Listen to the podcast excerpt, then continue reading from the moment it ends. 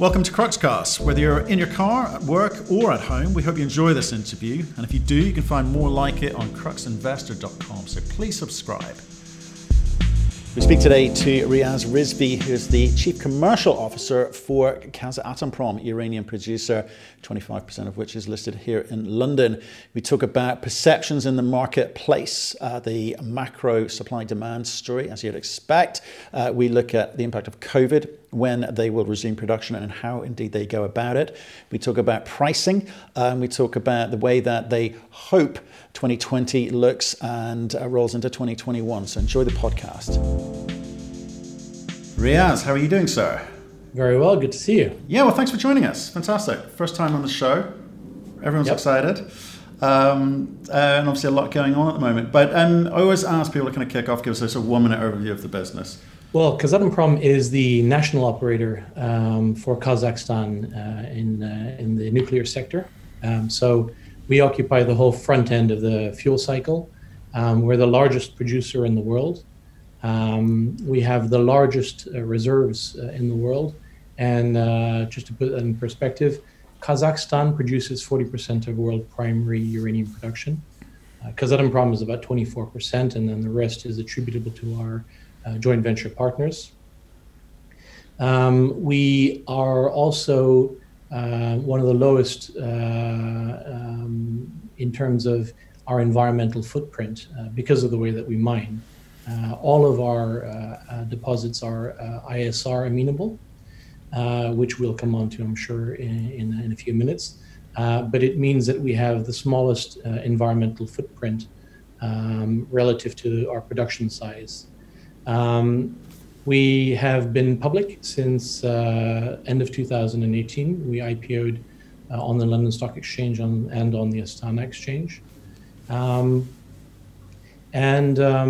know, as far as the company is concerned, being the lowest cost producer, we pretty much occupy the bottom tier of the cost curve. It makes us very resilient, very financially sound. Low debt leverage ratios. And I would say, you know, it seems maybe somewhat contradictory, but having been the largest producer in the world since 2012, we're now also the largest seller of uranium in the world. So it's a combination that you don't often see, I would say, in commodities, to have all of those factors: largest, lowest cost, least environmental footprint, with the biggest reserves and the largest sales, but it's a fairly unique business from that perspective. Well, it is a very unique business because you come from a culture of, well, a business model and a culture of being a state-owned enterprise, where typically, and I've worked on the oil side of this equation, is where the focus is on production, not commerciality. So with the listing 2 years ago, you're having to, I guess, change things. So, you know, what is the difference between pre-2018 versus post-2018? Yeah, it's night and day, really. You know, when you go back to the inception of Kazatomprom back in 1997, the country produced less than 1,000 tons of uranium, so it was not even a player in the market, and put a very strong emphasis on growth. And I think a lot of mining companies do assume that the more you produce, the more money you make, because you're driving down your costs. And that was really the mindset up until 2016. But we saw over that period a huge destruction in value in terms of a collapse in the uranium price, from a peak of about $138 in 2007, you know, certainly post-Fukushima. A lot of demand came out of the market, and uranium prices collapsed to around $18 in 2016. So it became clear to everyone that we needed to rethink our business model. And early 2017, which is when I got involved with Kazatomprom, we started looking at this value over volume model. It's not rocket science. It's something that a lot of companies have adopted, but I think we were fairly uniquely placed. One, because of the significant size that we occupy within the market space, really taking a leadership role and emphasizing the responsibility that we have to look at the market and produce in relation to the market, rather than chasing this objective of growth for its own sake. But also the unique ability that we have with our in situ recovery mining to basically flex up and flex down our production without it actually impacting on our unit cost of production is a very important factor and really drives our strategy now, which is much more market centric. So from that perspective, we design our medium and long-term production and sales plans based on our fundamental view of the market, which means that in 2017, for the first time, Kazatomprom announced that it was cutting production, and then we extended essentially a reduction in our planned production for the period of 2018 to 2020, and most recently we've extended that to 2021. And that's made a big difference. I mean, we were not the only ones to cut within the uranium space. We obviously saw Cameco, Orano, the Russians, Rosatom, all also either taking assets offline. We saw Paladin disappear and a number of other smaller companies basically go into care and maintenance. So there's been a rationalization of the industry, which really kicked off in 2017. And I think it's really gone a long way to bringing the market back into balance. Apart from that, there's a lot of other things that we did internally, which I'm happy to talk about. But, I do want to talk about those, Riaz. Let me, if I may, because there's a few things you touched upon there. The thing I want to start with before we get into assets and contracts and everything else that is exciting the market at the moment is perception. Okay, so they brought you in 2017. You're an ex-trader with Constellation, I think. You've worked in finance. You've also got Russell Bannum and Neil Longfellow in there on the board to show some degree of sort of independence, not independence. I mean, that's the wrong word. Some sort of unbiased governance, I think, right? Which, coming back to the state-owned component, there's a very adversarial language used by North American companies when they're talking about Kazatomprom and Russia, okay? And we saw that in the Section 232 petition, some of that language. And, do you think that is weighing heavily on the mind of the board? Do you think it affects decision-making, or do you have to just get on with business? Well, I would start even earlier than the IPO in looking at what Kazatomprom has been doing. I mean, our former chairman of the board, John Dudas, who's an ex-BHP metals and mining executive, he came on board, I think, about 3 years before our IPO. So I think very early on there was a realization that, trying to bring about a governance structure and an independence was very important. And in fact, if we go back to the creation of Samruk-Kazyna, which is the sovereign wealth fund of Kazakhstan, all the major national companies are all housed under this umbrella of Samruk-Kazyna. So, the national oil company, telecoms, postal service, rail, and Kazatomprom. So they were our 100% shareholder. And the mandate for Samruk was very simple, which is to create long-term sustainable value. So there was already a degree of separation between our company, Kazatomprom, and the government. And that was very deliberate. And the second part of that kind of long-term government thinking was trying to get as close to OECD standards as possible in pretty much everything that it does, from economy, healthcare, education.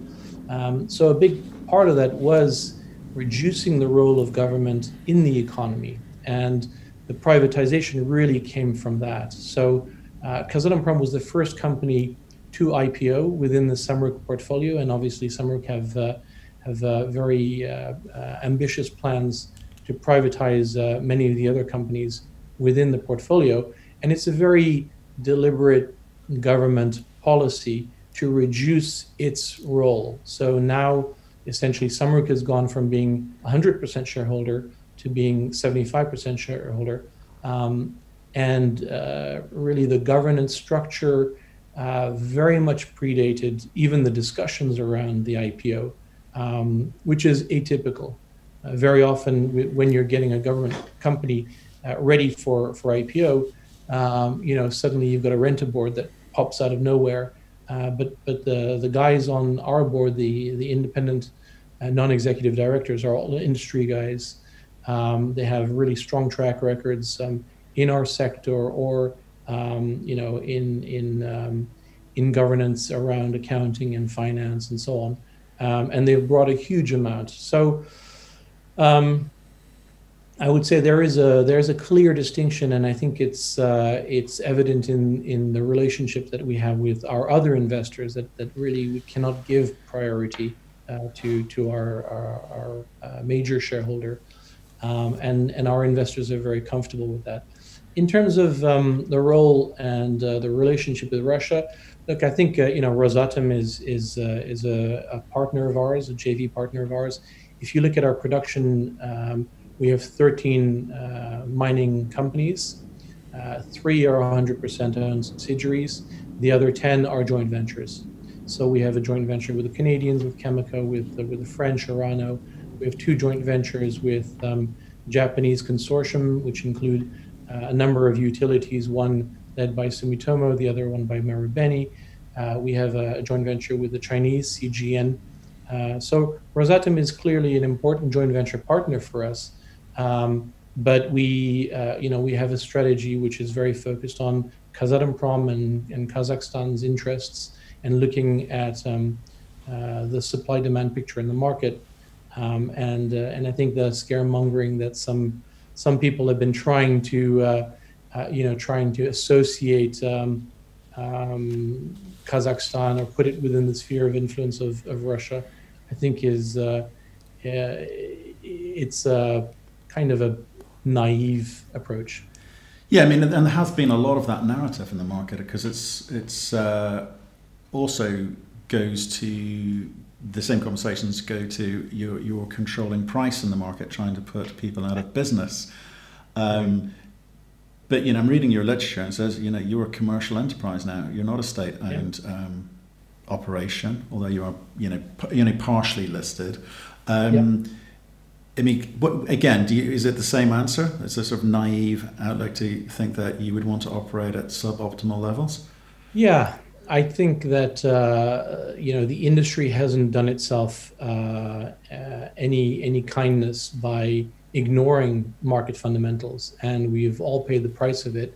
And it really talks to the sustainability of the industry overall, that we would have allowed prices to fall to levels where even the largest and lowest cost producer is struggling to cover their costs.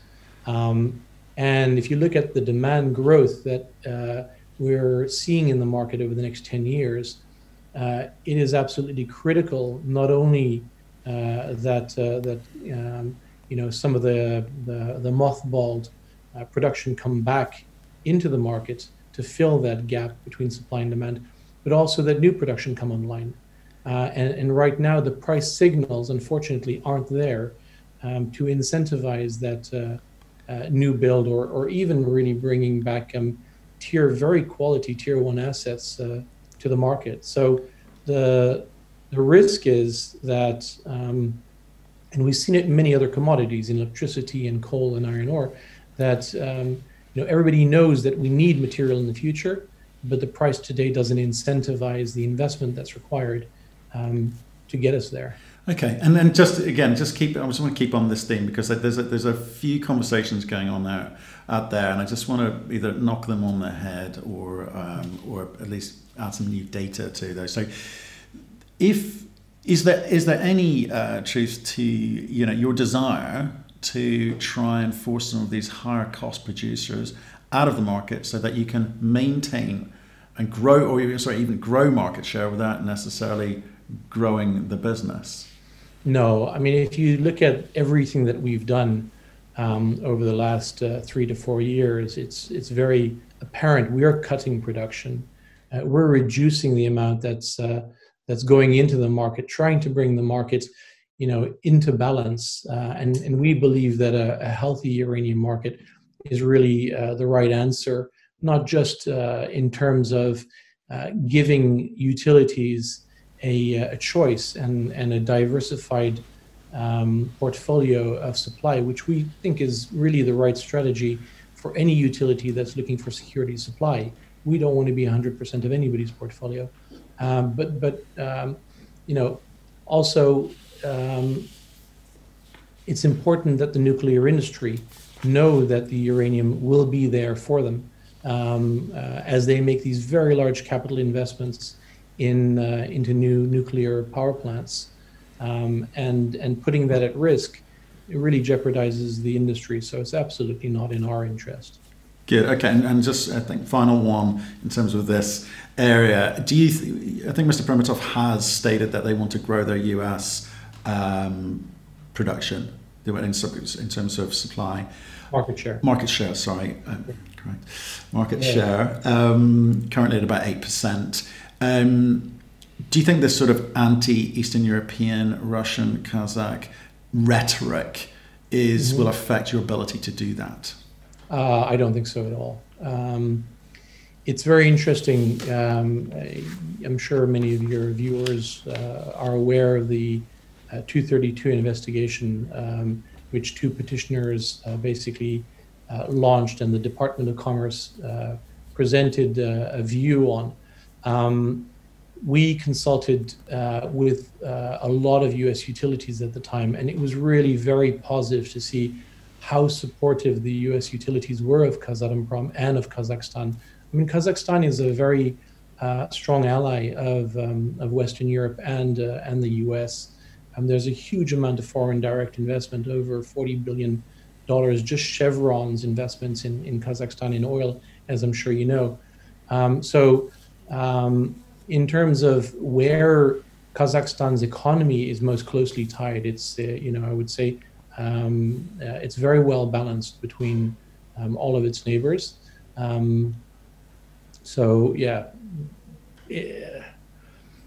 I think the actions of the utilities, who are our customers, probably speak volume in terms of just don't believe the hype of a couple of I feel a song coming on. Don't believe the hype.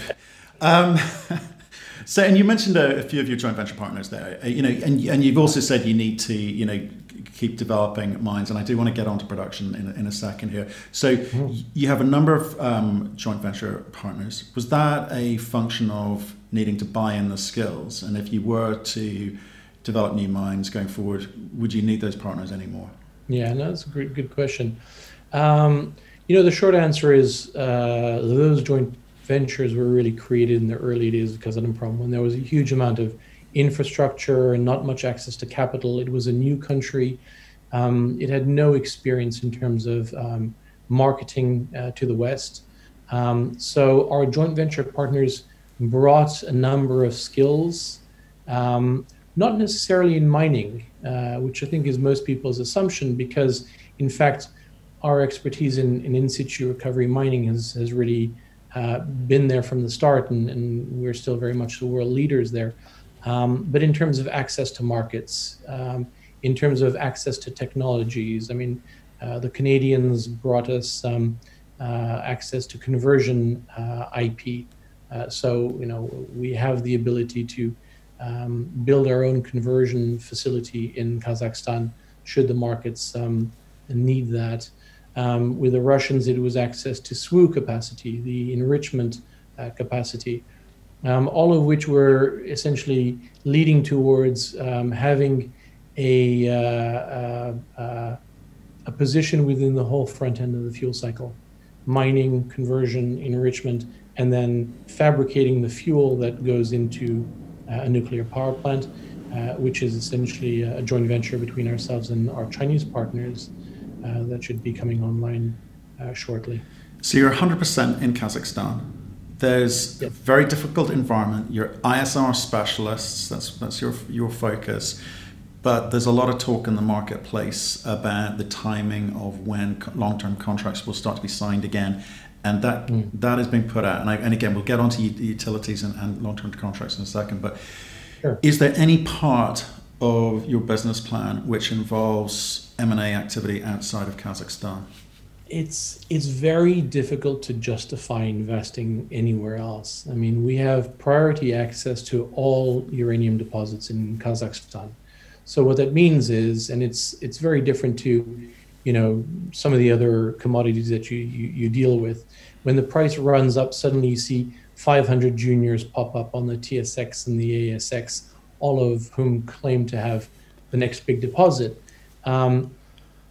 No foreign company can come and start exploring for uranium or producing uranium in Kazakhstan. That's embedded in the legislation, and going forward, we cannot sell down our holdings in those joint ventures below 51%. So in all future joint ventures, we will be the majority shareholder. But I think the drivers that brought those partners into Kazakhstan, for them was very obvious. It's access to the best resources in the world. For us at the time, it was very logical. But if you look at the amount of cash that we generate relative to the cost of bringing new deposits online, it's absolutely the case that we don't need joint venture partners anymore. So were we to bring partners in, it would be for a much more strategic reason. You know, if at all. Okay, and recent announcements, you've given guidance to the market that you're going to be able to deliver against contracts for 2020, may giving yourself the option of maybe dipping into the market if you need to, depending on how long COVID lockdown restricts your production capabilities. Yeah. So, and in the same breath, you talk about continuing to issue dividends. Yep. So how does that work? Why is that not affected? Well, you know, you've got to basically separate production from sales.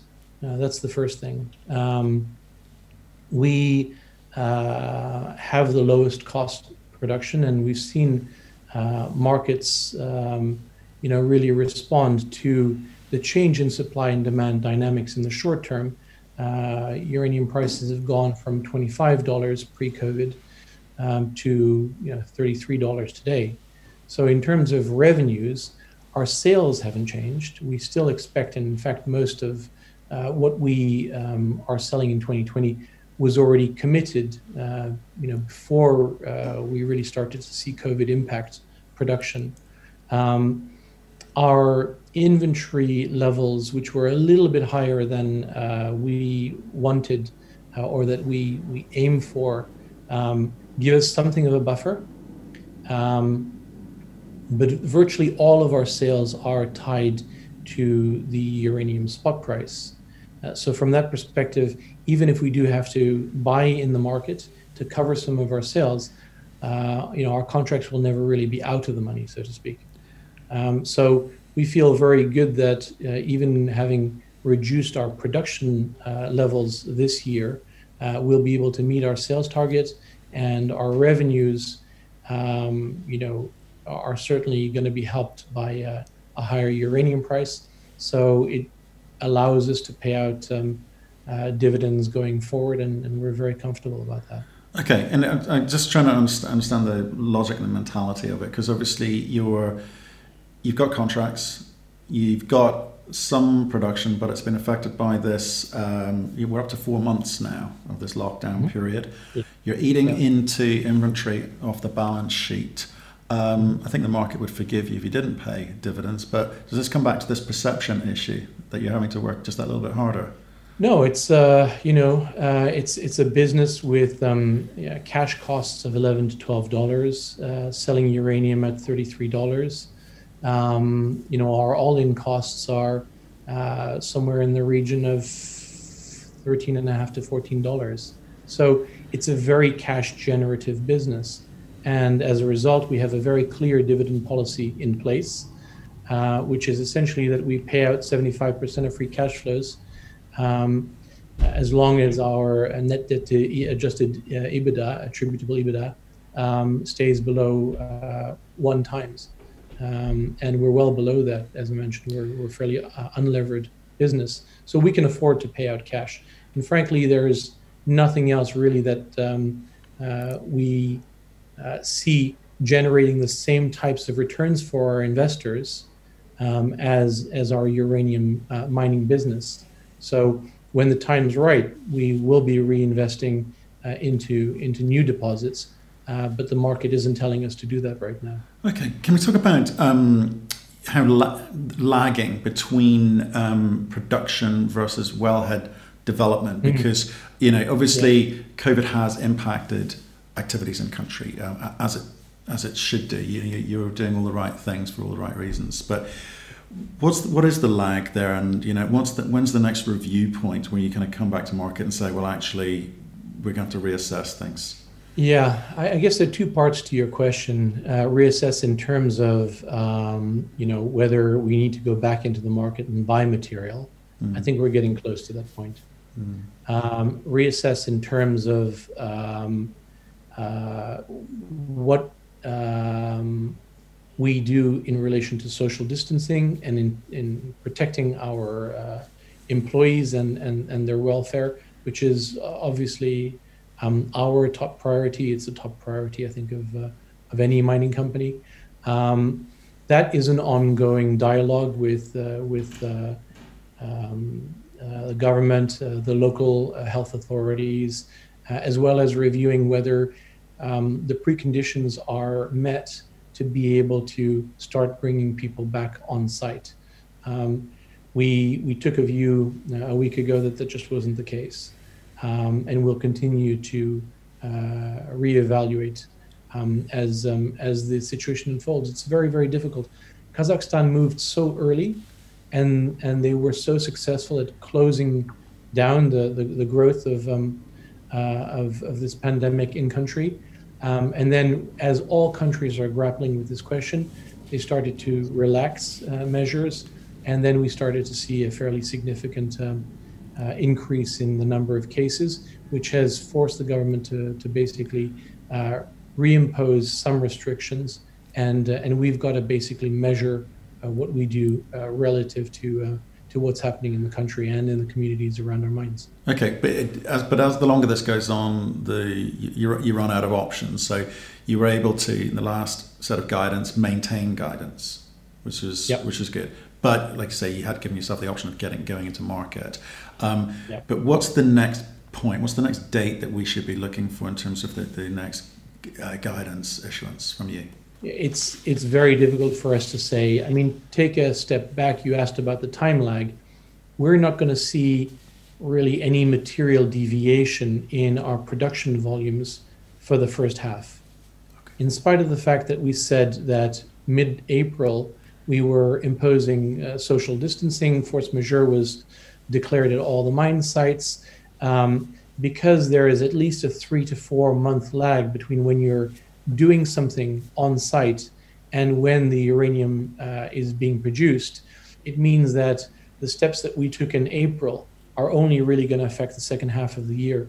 The longer that we continue to have to maintain the social distancing and you know, we can't resume the drilling and the injection that's required, it may not necessarily impact on this year's production, but we might start to see an impact on next year, but we're not guiding to 2021 yet. Okay, because your inventory levels that I've read are about 6 months. Is that about right?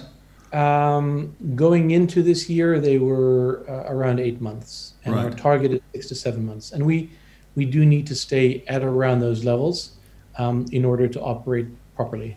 Okay, and then so what you're saying in terms of when you will be able to again inform the market about what the impact has been, it may roll over into next year. You're a calendar year, are you? Yes. Right. Okay. Interesting. Interesting. Let's talk about utilities then. Okay. Because the great mystery that is utilities. Now we've had a few conversations. We're involved with the AusIMM conference last week. Chaired a panel. And, you know, fantastic speakers and so forth. But the general mood seems positive because the macro story is positive. Obviously, the current situation we find ourselves in with COVID and the reduced supply around the world is, as I said earlier, getting uranium bulls quite excited. But everyone's waiting for utilities to do something, and the feeling is that they can't do anything until two things happen, and that's one. We get a sense of, you know, what's happening with COVID, you know, because they've got their own issues, and to the US elections. Do you agree with those as the reasons, or do you think there's more to it than that? Why aren't they making decisions now about long-term contracts? Well, taking a step back and looking at how the market's been over the last 6 to 7 years, it's really paid utilities to defer their buying decisions. Because the market has just continually fallen since 2012. So I think that's the basic mindset. And that mindset's been helped by the fact that in an oversupplied spot market, they've been able to defer long-term negotiations by buying 1 to 3 years out. And that's a pattern that we've really seen with financial intermediaries buying in the spot market and offering 1 to 3 year RFPs. We haven't seen a huge amount of contracting longer term, but at the same time, and everybody recognizes this in the market, you know, you look out to the end of the 2020s and you've got this gaping deficit between demand and supply. So we all recognize that new production needs to come into the market, and the price signals aren't there. So for those who are invested or are excited about uranium, I think there is a lot to be excited about, because we do see that prices need to rise to incentivize new supply to fill that supply-demand gap. And, you know, uranium is a non-substitutable good. You can't put anything else into a power station. And price elasticity of demand is virtually zero, because even when uranium prices go up, there's such a small part of the cost of a megawatt hour. And in most jurisdictions, the nuclear generator is the base load, lowest cost producer of electricity, that essentially utilities are more focused on security of supply and less focused on absolute price. Now, having said that, the last few years, there's been no issues around security of supply, because you could always pick up material in the spot market. What COVID's done, I think, is whilst the market went into balance in 2018, the loss in production that we've seen this year, not just ourselves, but in pretty much all major jurisdictions, means that there is much less material in the spot market. So why aren't utilities doing something about that? You know, frankly, I've been on the other side of that table as a utility trader, looking at fuel procurement. And, you know, the short answer is they've got much more important things and much tougher things to deal with right now than their nuclear fuel procurement. And I think the decision-making is really around today, dealing with COVID, dealing with the other parts of the front end of the fuel cycle. You know, there are a lot of questions around enrichment and conversion, and yes, they will get to uranium. Previously, I would have said, you know, that's a discussion for next year or maybe the year after. But I think those discussions will happen sooner than later. So when are you going to get back into contracting?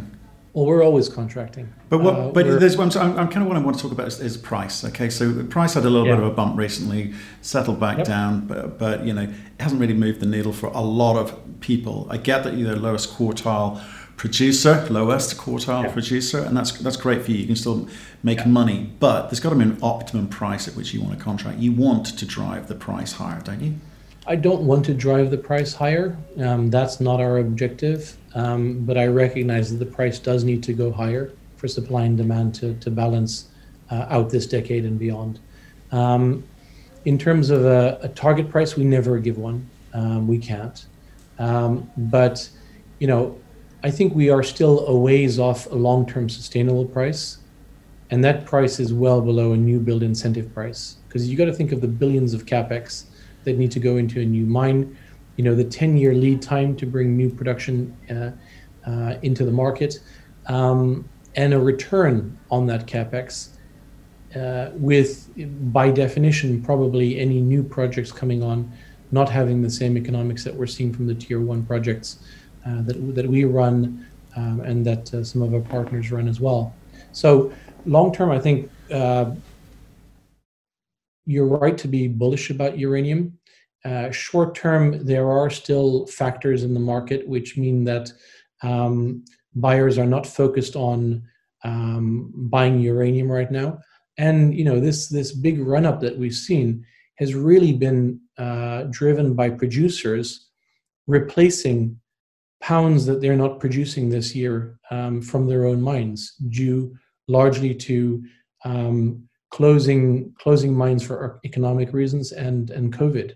So we haven't seen any utilities, we haven't seen any financial players in the market this year, which is a real difference from, let's say, some of the run-ups that we've seen in the previous few years, which have been more trader and speculation driven rather than fundamentally driven. Thank you for that. I appreciate you. There's places you can't go, which is fair enough.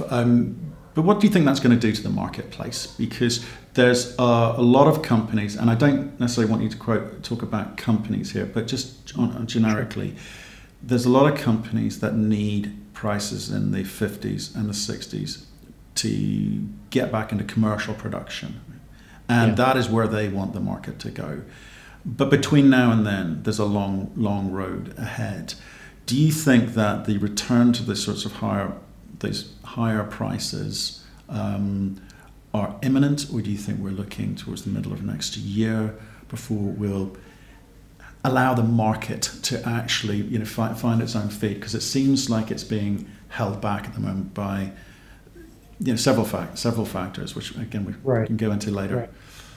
I think when we see utilities and producers sitting down is a tough question to answer, because I do genuinely think that a lot of it is tied up around utilities really struggling to deal with their issues in the rest of their portfolio. I mean, nuclear is phenomenally resilient. You know, you reload once every 12 to 18 months, and then you just kind of close the gate and run the plant base load. But a lot of our customers have coal in their portfolio, they have gas in their portfolio, so they're struggling with a whole bunch of issues. Nuclear fuel isn't necessarily one of them. But at the same time, I think when utilities start to go out for those 1 to 3 year RFPs, depending on how much material is available in the spot market that is offered to them in the form of a carry, if those pounds aren't there, I think that's the point at which utilities and producers need to sit down and say, all right, we as producers, in order to ensure the next 5 or 10 years, we need a price level that allows us to make those investments. We're not going to lock in a 10-year loss. And therefore, if you need material in the next few years and beyond, let's start to have the conversation about where we can make a fair return on our assets. Okay. Given that you want to get more of the market share in the US, do you see the actions of the current administration and the potential next administration in regard to their involvement with the Nuclear Fuel Working Group having any immediate effect? Because they seem to have made it into a very big puzzle that they're trying to solve, which is the whole nuclear fuel cycle. What's that going to do for US uranium producers or wannabe producers? Well, you know, keep in mind that so Kazatomprom produces about 24% of global primary production. Only less than 10% of what we produce goes to the US. So it's a very small part of our portfolio, but the US is by far the largest buyer in the world. I mean, they're buying 50 million pounds a year. So it makes sense for us to want to grow our market share in the US and in Europe, really to diversify our portfolio. You know, whether I think that there are policies that are going to make it more difficult for us to do that, you know, first of all, no, I don't really think that's the case. I don't think Kazatomprom is being targeted, and Kazakhstan is recognized by our customers as a key component within their security of supply strategies. The working group has made some recommendations which would see funds go towards supporting production of domestic US uranium, which will then be used as a strategic stockpile. So that production doesn't impact on global supply and demand. And I think that was an excellent decision, because the last thing we need is market forces that distort prices and slow down the recovery of the industry, which you know, a quota or tariff or subsidies to U.S. miners for material that gets sold to utilities would have brought surplus material into the market, and that's absolutely not what the market needs. So I think the decision was the right one. I think further decisions will continue to be very mindful of the fact that U.S. utilities produce 20% of U.S. electricity through nuclear, and it's one of the only countries really in the world where nuclear does struggle in certain markets with very low gas prices. But it is, you know, the most reliable baseload source of clean energy. Okay, so I just want to, I did want to ask you about Mr. Pirmatov's quote. Said, you know, current prices are not sustainable. We're looking at the market from a long-term prospect, and it is in our interest that the changes will be sustainable and not for the short term. So I think there is a desire by any commercial entity to see prices go up. And I appreciate you can't give me a number, but that's fine. But we're running out of time, so I know you've got a hard stop. But so the last question, if I may, with regards to resumption of production, that's not as easy as it sounds. You're not just turning a tap on. You've got plus 20,000 people who are dispersed currently, not where they need to be. And then you've got, from a technical perspective, ISR fields and just the way that they operate. You know, what is the process for getting back to normality in terms of production as you're targeting it? Well, this is unprecedented in our history, that we would take essentially all well field development offline for this period of time. So the short answer is we don't know what the final impact will be on our production. It's very difficult for us to gauge how quickly we can ramp up. I can certainly say it's not a binary outcome. If we start to bring people back onto site, it'll be slowly and cautiously, and it'll be really a function of what's happening in terms of this pandemic. So I don't see us, you know, at the end of 4 months suddenly fully staffed and back to trying to achieve full production. It's just not realistic. So it's going to take longer, and it's going to be more staged, I suspect, than if we were operating a single conventional underground mine, where as soon as you you know, hit go, you start to produce. And then, of course, the time lag between when we start to re-drill, re-inject, and those deposits start to produce is anywhere 3 months plus. It's very challenging with an organisation of that size. That it's like military precision required to get everyone back to where they need to be. But technically, are there increased? The longer this goes on, does it get harder to get back into those fields and be producing? Yeah, I mean, I would say nuclear precision rather than military precision. Probably a better phrase. I stand corrected. Yeah, it does. It certainly does get harder the longer we're not operating, because we're moving into winter, and for anybody who's been to Kazakhstan, you know we're going to see -40 degrees, and at those sorts of temperatures, we cannot continue to inject the low pH solution that will be producing uranium in the spring.